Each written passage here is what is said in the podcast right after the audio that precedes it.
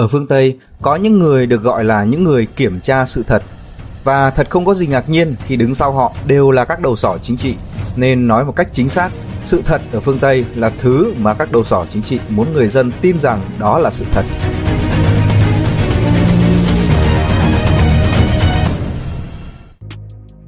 Ở phần trước, chúng ta đã tìm hiểu về những người kiểm tra sự thật và nhiệm vụ của họ là tạo ra một mạng lưới có vẻ độc lập với nhau từ nhiều tổ chức hoặc các cá nhân trên thế giới, tạo ra một ảo giác rằng các vấn đề được nghiên cứu một cách không liên quan đến nhau để xác minh điều gì đó là sự thật hay điều gì đó là giả dối. Mục đích là để cho công chúng tin vào những gì mà truyền thông phương Tây nói đều là những điều đã được xác thực. Và ở phần này, chúng ta tiếp tục tìm hiểu đến cơ quan quyền lực thứ tư ở phương Tây, chính là phương tiện truyền thông. Và dĩ nhiên sẽ không còn một cách mơ hồ mà ở video này các bạn sẽ biết chính xác cách thức hoạt động của nó, cách thức mà giới tinh hoa thực thi quyền lực thông qua truyền thông.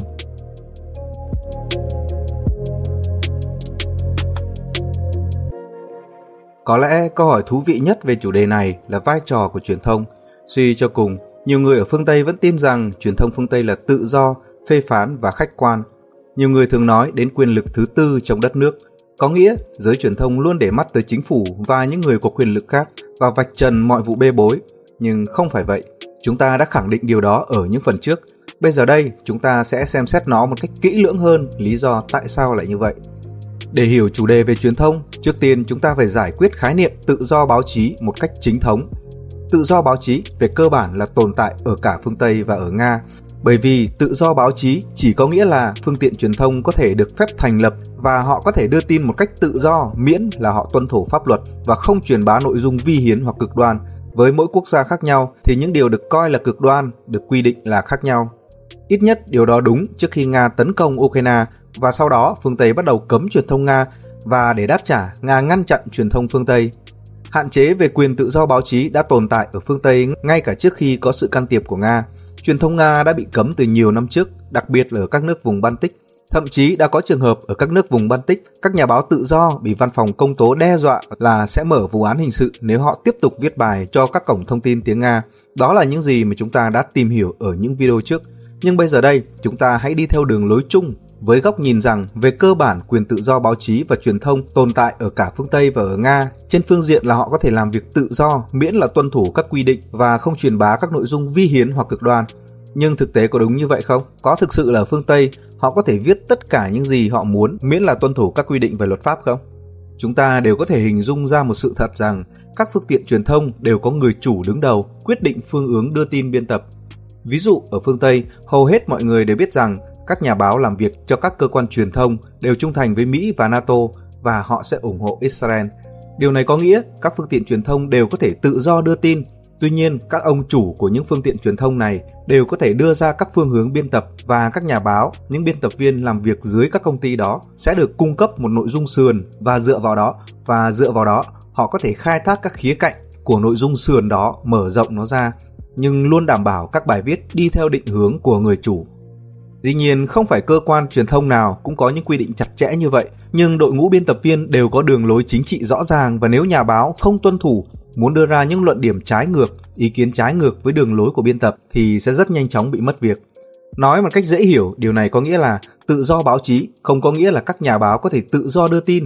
bởi vì những gì họ đưa tin và những ý kiến nào họ được phép đại diện đều do ban biên tập quyết định đây là chìa khóa để hiểu chủ đề này. Khi nói đến tự do báo chí, bạn phải hiểu rằng sự tự do trong khuôn khổ pháp luật này dành cho những người chủ thông qua định hướng của ban biên tập để hướng dẫn cách viết và góc nhìn của các nhà báo bên dưới. Các nhà báo không được tự do muốn viết gì thì viết. Vì vậy, câu hỏi đặt ra, ai là người quyết định các dòng xã luận và chúng là gì? Ở phương Tây, bạn có thể thấy rõ ràng rằng giới truyền thông phần lớn đồng ý về tất cả các vấn đề chính trị. Nếu chính phủ quyết định giải cứu các ngân hàng, thì sẽ có rất ít lời chỉ trích. Nếu như quân đội được cử đi thực hiện một nhiệm vụ chiến tranh nào đó thì sẽ rất hiếm những lời chỉ trích về việc đó. Thậm chí, bạn gần như không thể tìm thấy một cuộc thảo luận công khai nào trên các phương tiện truyền thông lớn của các nước phương Tây về chủ đề quốc gia đó có nên trở thành một quốc gia không liên quan đến NATO và Mỹ hay không. Bạn sẽ thường xuyên được nghe các tin bài về hậu quả nghiêm trọng của việc đứng một mình khi có các thông tin không chính thống bàn thảo về chủ đề tương tự như vậy. Các ví dụ này có thể được tiếp tục nhưng chúng ta chỉ sử dụng một vài ví dụ để cho thấy rằng dù có rất nhiều chủ đề được đưa tin phù hợp với tình trạng của phương Tây và đưa ra những giải pháp phù hợp hơn. ít nhất là theo đánh giá của các chuyên gia, thì tất cả đó đều không được diễn ra trên các phương tiện truyền thông. Mặc dù có rất nhiều ý kiến khác nhau trong dân chúng về chủ đề đó, nhưng bạn sẽ không tìm thấy nó ở trên các phương tiện truyền thông. Đường lối biên tập của các báo chí trước hết là do người chủ quyết định, vì các phương tiện truyền thông ở phương Tây đều thuộc về các tập đoàn truyền thông nên không có gì đáng ngạc nhiên khi các phương tiện này đều thường xuyên đại diện cho lợi ích kinh doanh của người chủ, tức là lợi ích kinh doanh của giới tinh hoa. Xét cho cùng, không có tờ báo hay đài truyền hình lớn nào thuộc về các trung tâm tư vấn, các trung tâm tiêu dùng, các tổ chức xã hội như ngân hàng thực phẩm. Không cần nhiều trí tưởng tượng để tưởng tượng rằng một đài truyền hình nào đó đại diện cho người dân sẽ đưa tin như thế nào nếu chính phủ một lần nữa thông qua luật trao cho các công ty thực phẩm nhiều quyền hơn hoặc cho phép sử dụng nhiều hóa chất hơn trong quá trình sản xuất hàng hóa hàng ngày và cũng không khó để tưởng tượng các phương tiện truyền thông thuộc sở hữu của các ông chủ lớn sẽ đưa tin như thế nào nếu quyết định giảm thuế được áp dụng cho các tập đoàn thay vì tạo thêm tiền cho những người nghèo nhất. Chúng ta sẽ đi sâu vào ví dụ này một chút. Mặc dù các phương tiện truyền thông sẽ đưa tin về những điều này, nhưng những báo cáo của họ luôn trình bày như thể việc giảm thuế cho các tập đoàn là hợp lý hoặc thậm chí quan trọng đối với nền kinh tế và do đó không có giải pháp thay thế nào. Bạn không thể trách họ vì họ đã miêu tả nó theo cách này, bởi vì chủ sở hữu của họ được hưởng lợi từ những quyết định kiểu như vậy và theo quan điểm của họ thật ngu ngốc nếu viết ra các báo cáo theo cách khác.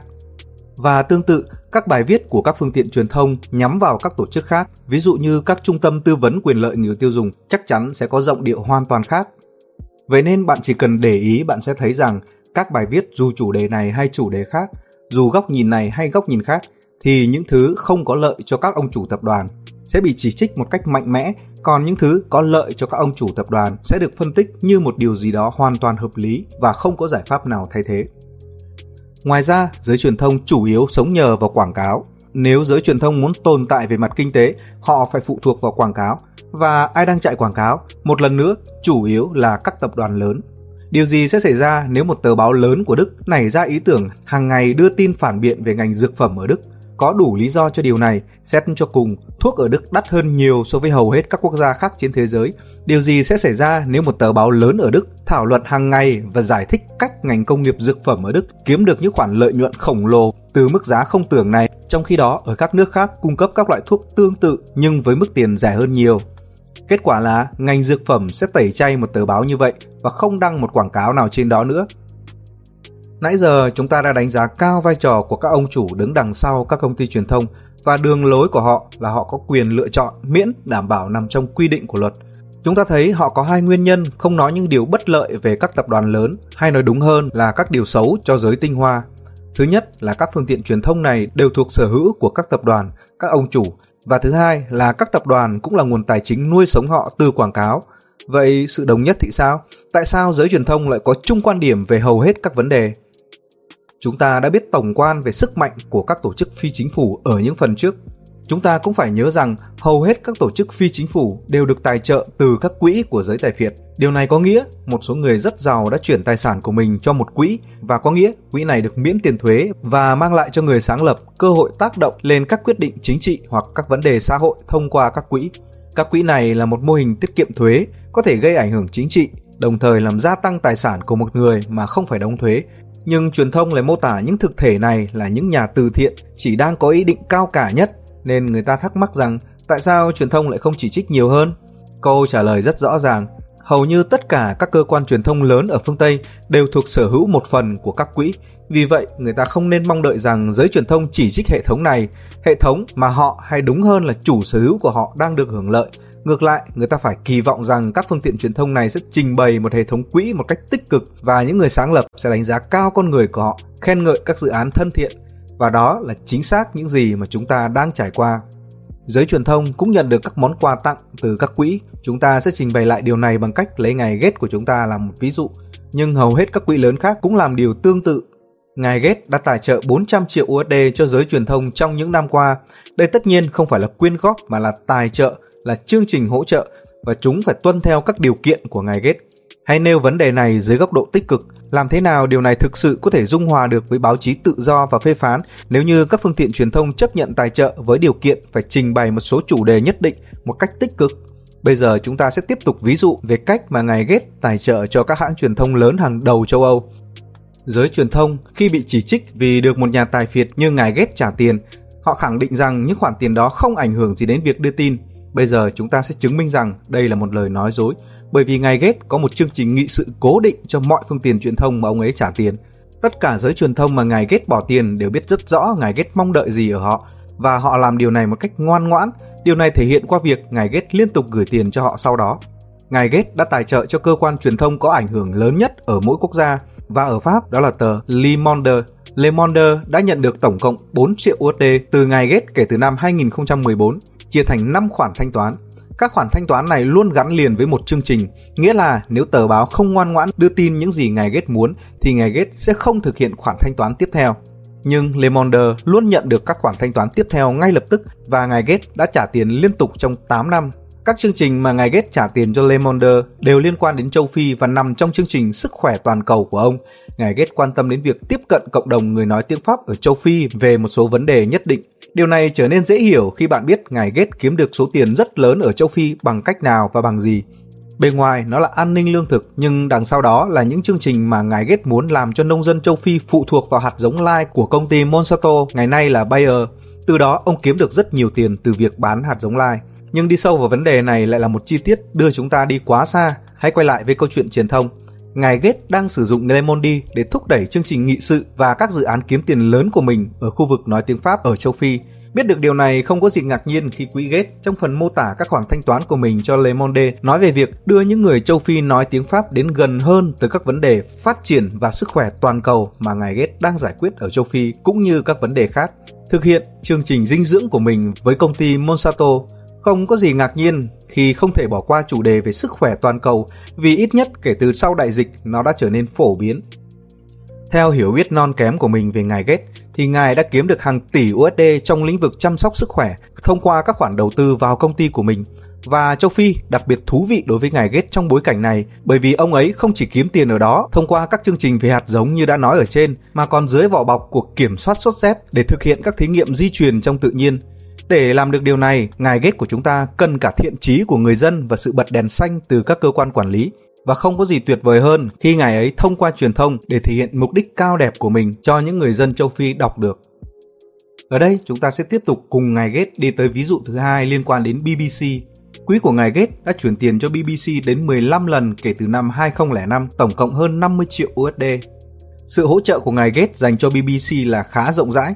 Tất nhiên, một số chương trình đã nói về châu Phi và các chủ đề đã được đề cập ở trên, nhưng Ấn Độ cũng rất quan trọng đối với ngài Gates. Tại BBC, ngài Gates tập trung nhiều vào các vấn đề kế hoạch hóa gia đình, cốt lõi không chỉ là kiểm soát sinh sản mà còn là việc ngài Gates kiếm được nhiều tiền từ việc bổ sung dinh dưỡng cho trẻ em. Trong trường hợp của Ấn Độ, ngài Gates không được nhắc đến nhiều bởi vì ông ấy đã tham gia vào cuộc thử nghiệm vaccine chống ung thư tử cung được thực hiện tại Ấn Độ, nơi mà các quy định an toàn không được chính xác lắm và có một số trường hợp đã thiệt hại vào thời điểm đó, chính phủ Ấn Độ đã xử lý vụ bê bối này và đã đuổi ngài Gates cùng các tổ chức khác có liên quan ra khỏi đất nước này. Nhưng ở phương Tây, nhờ các phương tiện truyền thông được ngài Gates trả tiền nên vụ bê bối này hầu như không để lại thông tin nào. Nhưng nếu tìm kiếm tại Ấn Độ, nó vẫn còn rất mới mẻ trong ký ức bởi vì người Ấn Độ cảm thấy rằng họ đã bị sử dụng như những con chuột làm thí nghiệm. Nếu bạn còn nhớ rằng ngài Gates đã kiếm được hàng tỷ USD từ vaccine COVID, thì một chương trình tài trợ khá mới của ngài Gates dành cho BBC thực sự rất thú vị vào tháng 11 năm 2021, ngài Gates đã trao cho BBC gần 1 triệu USD